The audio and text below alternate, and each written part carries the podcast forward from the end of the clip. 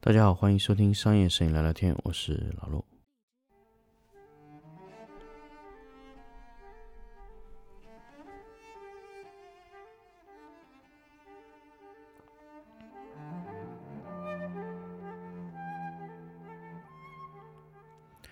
欢迎大家继续收听新的一期商业摄影聊聊天。那么，其实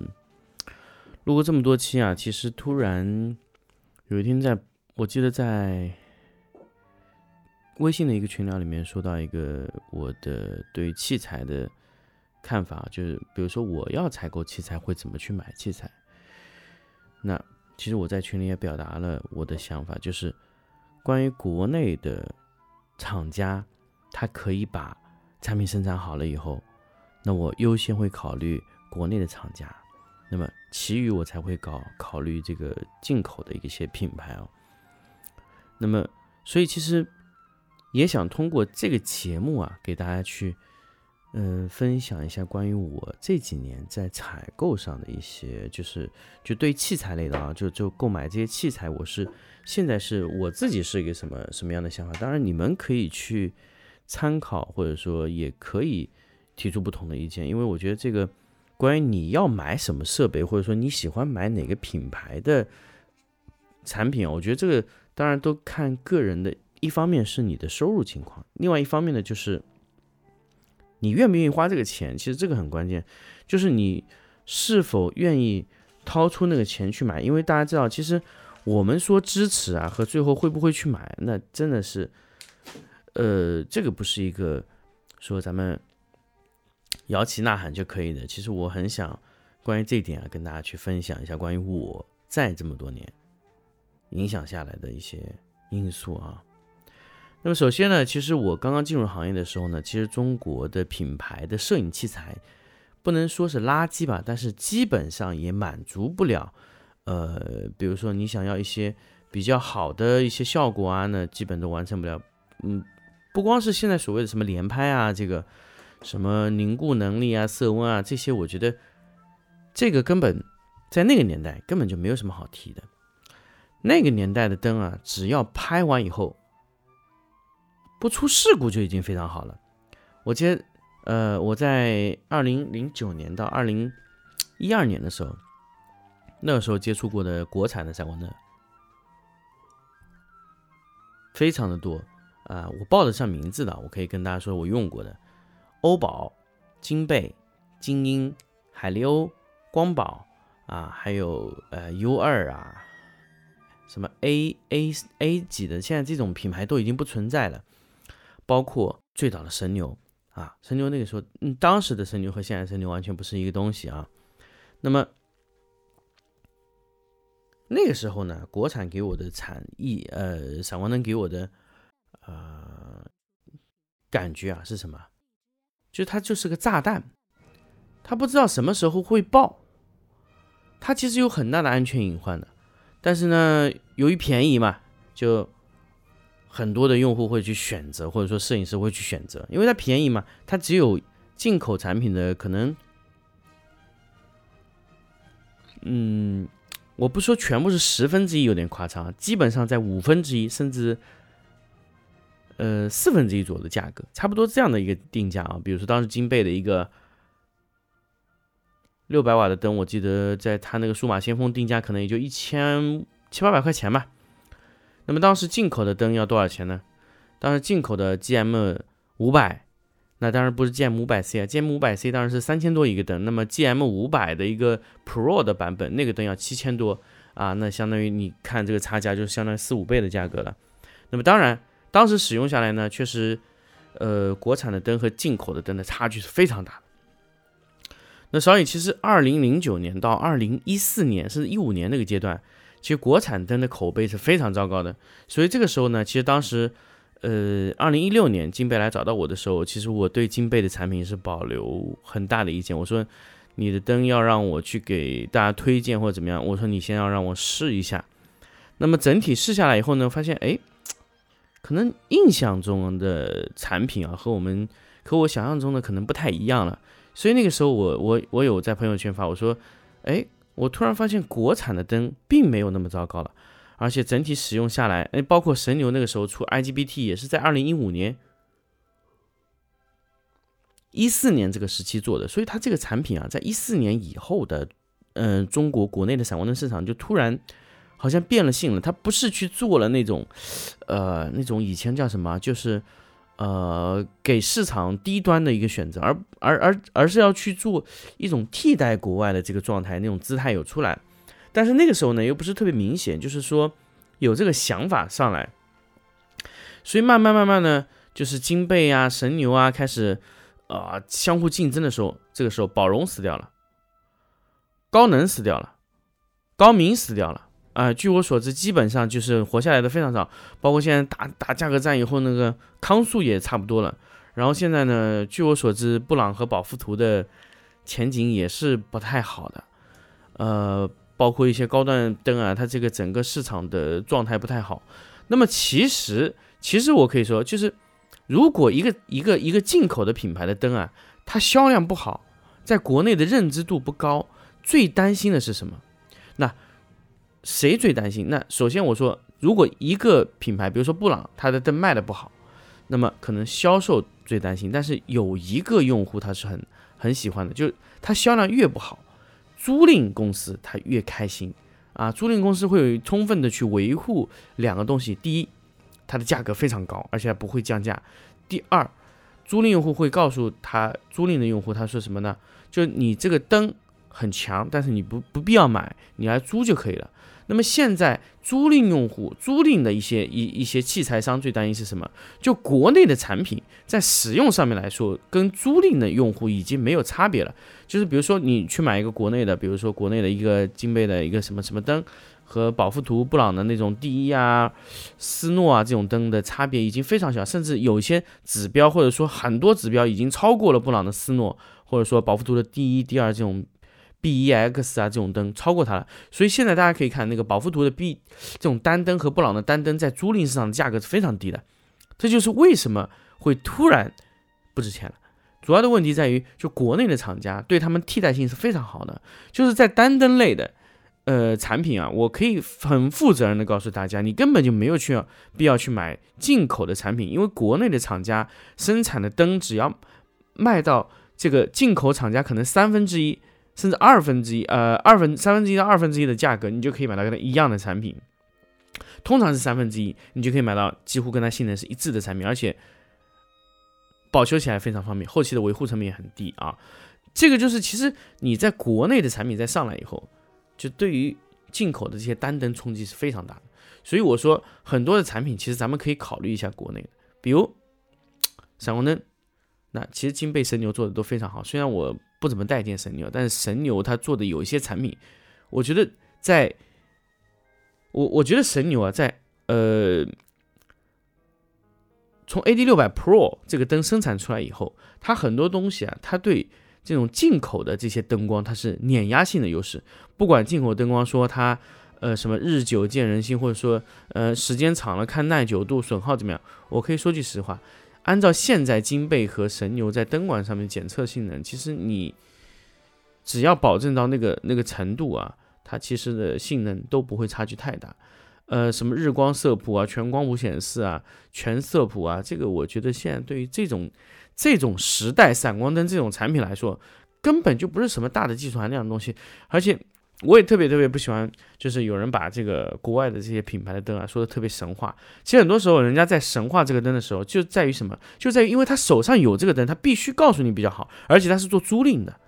很多时候就存在这个问题，就是他必须把这个灯神话，不然他根本就没有办法把这东西推给你嘛，对吧？是不是每个用户、每个租赁用户一定要用这么好的灯？我觉得不见得。但是他必须告诉你，这个灯在国内有些程度上是替换不了的。那么我想问一下，是不是每一次拍摄用布朗拍摄都需要用到它的全色谱，甚至什么色温控制啊啊，每一次都不不不跑偏啊？有没有必要？没有吧？那么很多时候，其实我们很多时候拍摄，其实国内的灯它提供这个全色谱你就足够用了。什么热点效应啊这些，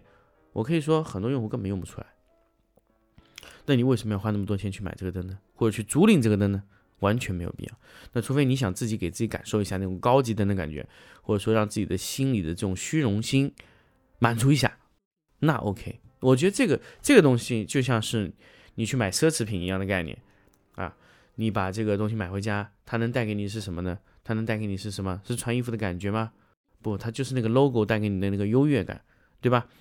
很多时候你去买那个宝富图啊、Brown Color，包括贝尔莎这些高端的这些产品啊，你有时候问一下你自己，你买的到底是它的功能，还是那个商标带给你的优越感，对吧？你这个要自己考虑。所以很多时候，像我这么多年沉淀下来，其实我感觉，其实任何厂家，你不说 Brown Color、Profoto 啊，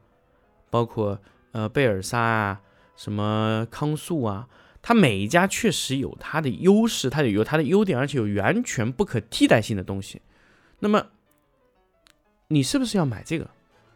我很时候很多时候我就问，那么我想问，Profoto 的第一有什么有什么东西我必须要买它呢？没有，我可以非常清楚的告诉大家，Profoto 第一我没有任何它的没有任何的吸引的点，说我不可替代只能买它的没有，包括布朗的斯诺也是这样的。那么。我回来说，咱们换个方向，咱们来说布朗的电箱或者 Profoto 的电箱。那么我可以说 Profoto 的电箱，它只有最顶上那个电箱，我觉得是哎还不错的。那这个东西它有一定的不可替代性是什么呢？回电速度啊，还有它的这个功率的叫什么呢？快速释放的那个这个这个这个这个性能啊，连排速度啊，高闪驰啊啊，这个东西它还是做的最快的。那么这个电箱多少钱呢？十二万，对吧？十二万。但是 Profoto 的灯管是很脆弱的，它的灯管是没有很长寿命的。你如果长时间用，可能还不如一个金杯的一千二百瓦的这个这个这个一个单灯的性能好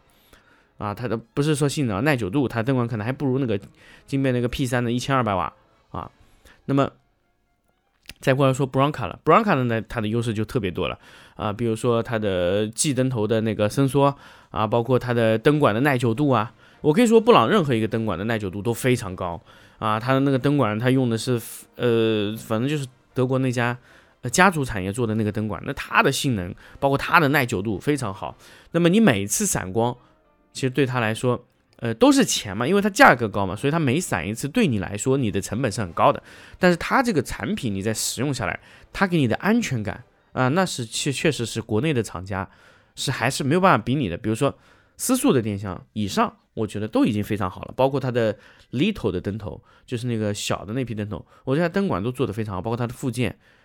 它的圆度啊，包括它的整个的均匀度，呃，出光的这个热点效应都非常非常小，而且你可以有可以没有，做得非常好，包括它的柔光箱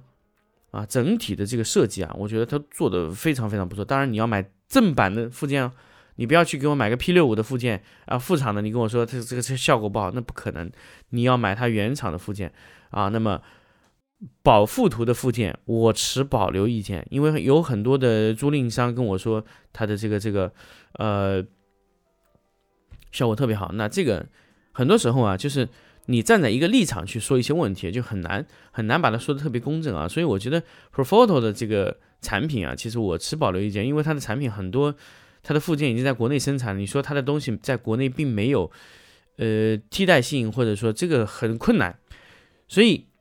按照现有的这个状态来说，那未来包括金贝啊、神牛啊，他们都开始去生产了自己的卡口的一些附件啊。我觉得这个未来是有很大很大的这个竞争的空间的。那包括那个，比如说贝尔莎的那个抛物线伞，布朗的那个帕尔伞，那这个在国内确实没有任何替代的空间。那这个东西你该花钱的还得花，所以很多时候我其实特别不建议大家，就是说你需要去买个布朗你就是为了去买那个商标贴在那个灯上 Brown Color。但是你又没有去买正版的它的附件，你其实没有用到核心，所以你很多时候买的是一个商标啊。那商标对于你的意义来说是什么？我我不知道，但是我觉得对于我的意义来说是零啊。如果你这个产品，呃，它从根源上是解决不了问题的，那我觉得这个产品生产出来从根源上就是没有意义的。包括你把这个产品买回来也是没有价值的。如果你用这个灯和国产灯用起来是一样的，但是你花了三倍的钱，那么你在市场上的价格竞争力是很低的。或者说，你同样的价格，你用布朗拍，他用金贝拍，那你的亏损，你可以想，你可你的亏损就会比他大很多啊。呃，包括布朗在后期的维修上面的价格也是很很那个，而且布朗的单灯的故障率不低，只能这么说啊，因为你的大大面积的拍摄的时候，它的故障率不低那这个就是我给大家去建议的，就是说，如果你去选择这个产品啊，我一定要跟大家说，就你了解每个产品，你呃，就这个产品能带给你什么就很关键。就是那我说一个东西啊，国内现在没有任何替代，就是那个色纸，那 Rosco 啊、Lee 啊、Cotec 啊这些生产的一些色纸，在国内是没有任何替代的。所以这个东西啊，你都不用想，六百五十块钱一卷啊，甚至有些是六百五十块钱一张的。那么这种东西，你根本就呃，我我觉得啊，你根本就不需要考虑任何东西，它就已经是最好的了，而且它能解决问题。国内没有任何一个替代的东西，像呃，包括库博的这个景观纱网这个东西，国内也没有替代的，直接买就可以了。所以，嗯，不要在乎它价格或怎么样，因为它能解决问题。所以不管多少钱，你都会把它买回家。就很简单来说，如果你这个产品在解决你某一类问题上，它是有奇效的，它哪怕今天说要卖一万块钱给你一个漆板，或卖一万块钱给你一张色纸，你照样把它会买回家啊。这个就是很很简单问题，就是这个问题如果只有他们家能解决，他卖多少钱你都会买回家。那就像艾瑟丽一样，它那个角色器，呃，我不说它到底它到底能值多少钱，我也不知道，但是。你花你买它回家就得花一万多，对吧？那么你没有任何替代的空间啊，包括色卡你也没有替代空间，所以你必须要去把它买回家才能去用这个功能。你你在这个维度上必须依赖它，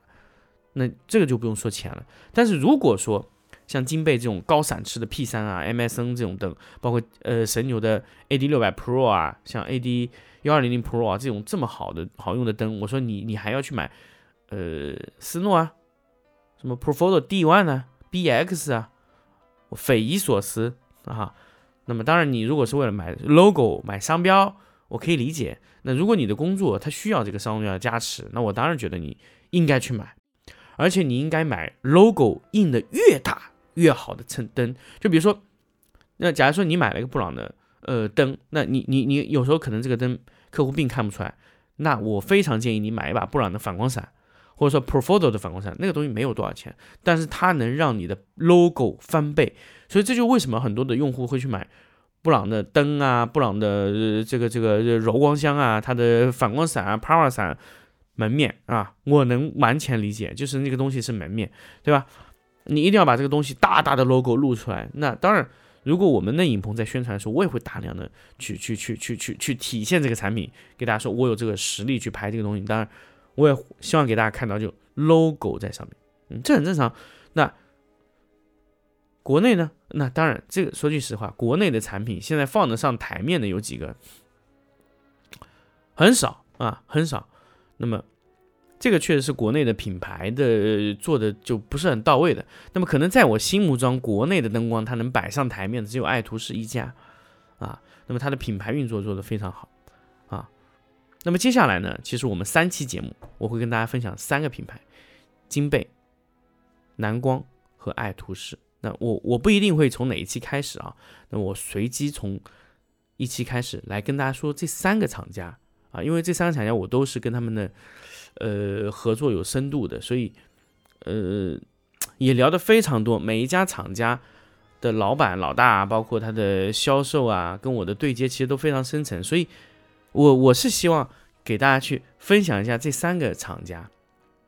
的故事，包括它里面的一些一一些状态，它包括它擅长什么东西，所以分享一下吧，啊，那么这期节目呢就到这里，我们下期再见。